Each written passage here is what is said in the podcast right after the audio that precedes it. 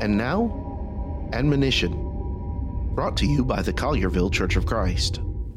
In Mark chapter 6, verses 8 and 9, he commanded them to take nothing for the journey except a staff.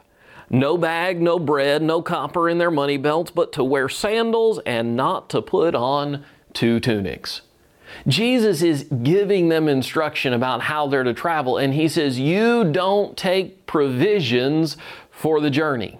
He's going to send them into cities and they are going to teach and to preach, and those who receive them are going to supply their needs. But there's something deeper than this. He wants them to rely on God. He doesn't want them to go out and seek to teach others relying on themselves. He wants them to rely on God. We need to learn to do the same. Take nothing for the journey, but rely on Him who sent you.